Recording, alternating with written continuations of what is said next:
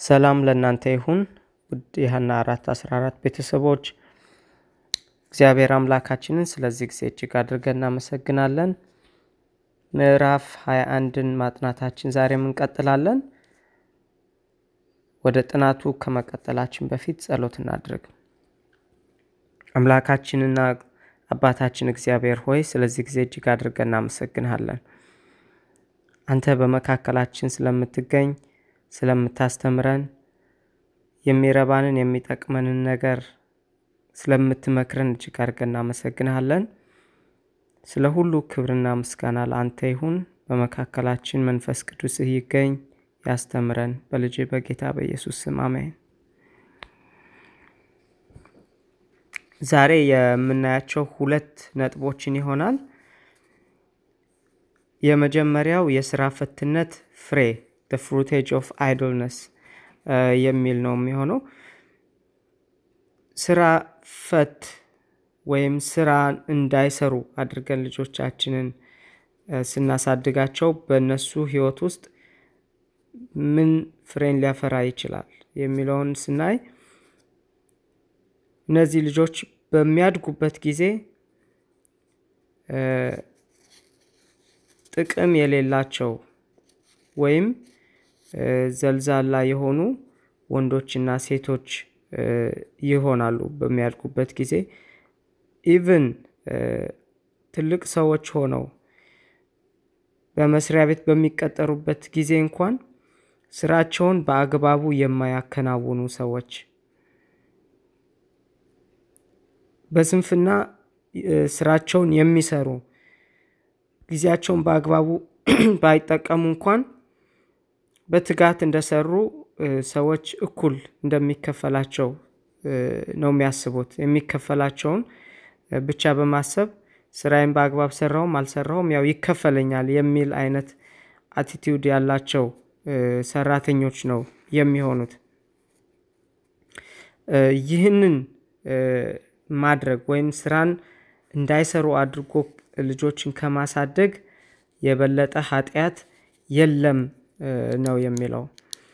ስለዚህ ልጆች ስራ ፈት ሆነው እንዳያድጉ ስራን በአግባቡ እንዲሰሩ ማስተማር ግዴታ አለብን ማለት ነው።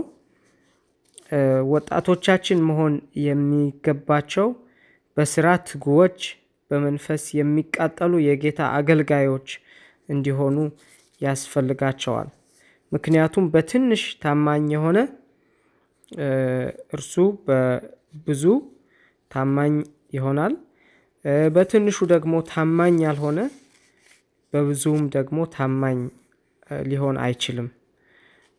ስለዚህ በሚሰጣቸው በትናንሿ ነገር ታማኞች ሆነው ስራቸውን እንዲያከናውኑ አድርገን የምናሳድጋቸው በሚያድጉ ጊዜ በትልቅ ሀላፊነት ላይ ታማኝ ሰዎች ሆነው ሊሾሙ የሚችሉ ይሆናሉ ማለት ነው።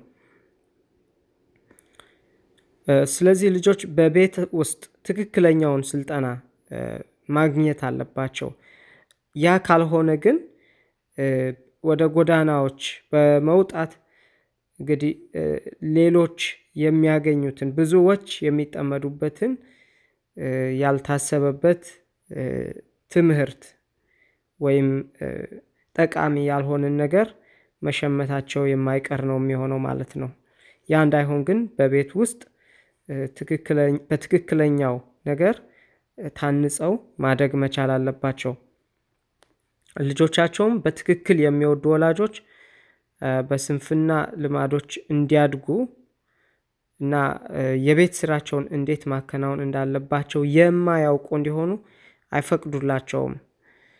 ምክንያቱም አላዋቂነት ወይም ድንቁርና ልንለው እንችላለን ኢግኖራንስ በእግዚአብሔር ዘንድ ተቀባይነት የሌለው እንደሆነ በእግዚአብሔር ስራ ላይም ጉዳት ያለው ወይም ጎጂ እንደሆነ ተጠቅሶ እናገኘዋለን። ስለዚህ ኢግኖራንስ ወይም ድንቁርና ልንለው እንችላለን ወይም አላዋቂነት በልጆቻችን ህይወት ውስጥ እንዳይኖር እጅግ ጥንቃቄ ማድረግ አለብን። ይሄ በእኛ ህይወትም ሊኖር የሚገባው ነገር አይደለም።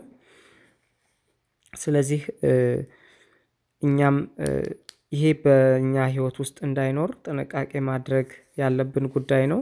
በእግዚአብሔር ዘንድ ተቀባይነት የሌለው ነው። ማወቅ የሚገባንን ነገር ማወቅ በምንችልበት ጊዜ ማወቅ ያስፈልገናል። ይሄ ነው የስራ ፈትነት ፍሬ የሚለው የመጀመሪያውን ነጥብ። ሁለተኛው የሚያነሳው ነጥብ ደግሞ ጊዜን በጥበብ ስለመጠቀም the wise use of time ጊዜን በጥበብ ወይም በአግባብ መጠቀም። እንግዲህ ጊዜ ምን ያክል አስፈላጊ እንደሆነ በሰው ህይወት ውስጥ ሁላችንም የምናውቀው ነው። ጊዜያቸውን በአግባቡ የሚጠቀሙ እንዲሆኑ አስተምረን ማሳደግ አለብን የጊዜን ዋጋ እንዲረዱ ማድረግ አለብን። ምክንያቱም ስራ ፈትነት ባለበት ህይወትንና ባህሪን የሚያጎድፍ የሰይጣን ፈተና ይኖራል። ወጣቶች ጠቃሚ ስራ እንዲሰሩ ካልሰለጠኑ ጠቃሚ ስራ የሚለው useful labor ይለዋል እንዲሰሩ ካልሰለጠኑ በኋላ ላይ ሀብታምም ይሁኑ ድሃ ይሁኑ የሰይጣንን ስራ ለመስራት ወይም ከሰይጣን የቤት ስራን ለመቀበል አደጋ በህይወታቸው አለባቸው ማለት ነው። ስለዚህ በመርህ ያልተቀጠሩ ልጆች ጊዜን ከእግዚአብሔር የተሰጠን ውድ ሀብት እንደሆነ እና እያንዳንዱ ሰው ተጠያቂነት እንዳለበት አይቆጥሩትም። ልጆቻችን በመርህ የታጠሩ ወይም የተቀጠሩ ልጆች እንዲሆኑ አድርገን ማሳደግ አለብን። የመርህ ሰዎች ካልሆኑ ግን ጊዜን ከእግዚአብሔር የተሰጠን ፕሬሺየስ የሆነ ውድ የሆነ ሀብት እንደሆነ አይረዱትም። ሌላው ደግሞ እንግዲህ እንደ አድቬንቲስት ስለ stewardship በደንብ እናውቃለን እና እግዚአብሔር ለሰጠን ለእያንዳንዱ ነገር በህይወታችን ተጠያቂዎች ነን ሀብትም ይሁን talent ም ይሁን ጊዜያችንንም ጨምሮ እግዚአብሔር በሚሰጠን ነገሮች ላይ ሁላችንም ተጠያቂነት አለብን። እና ጊዜን በአግባቡ አለመጠቀም በእግዚአብሔር ዘንድ ተጠያቂነት ያለው ጉዳይ እንደሆነም የሚረዱ ልጆች እንዲሆኑ ከህፃንነታቸው ጀምሮ ጊዜያቸውን በአግባቡ አለመጠቀማቸው ተጠያቂነት ያለው እንደሆነ ተረድተው እንዲያድጉ ማድረግ እጅግ አስፈላጊ ነው። ልጆች ጊዜያቸውን በአግባቡ እንዲጠቀሙ ወላጆቻቸውን የሚያግዙና ራሳቸውንም ደግሞ የሚደግፉ ሰልፍ ሪላያንት እንዲሆኑ መማር አለባቸው። አንዳንድ ልጆች ስራን መስራት በጣም የማይወዱና ስራን መስራት ዝቅተኛነት እንደሆነ ወይም ራሳቸውን ዝቅ እንደማድረግ እንደሆነ አድርገው ሊያስቡ ይችላሉ። በቅርብ ጊዜ ስንነጋገር ነበር ከባለቤቴ ጋር እና ስለ አንዳንድ ልጆች ስራ ለምን አትሰሩም?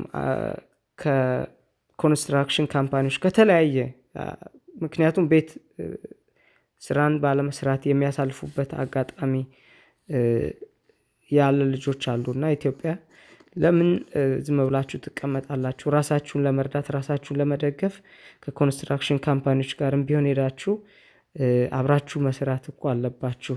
በሚባሉበት ጊዜ እንዴ እኔ ይሄን ልሰራ ይሄንማ አልሰራም የሚል አቲቲዩድ እንዳላቸው አንዳንዶች ስንነጋገር ነበር። እና ስለዚህ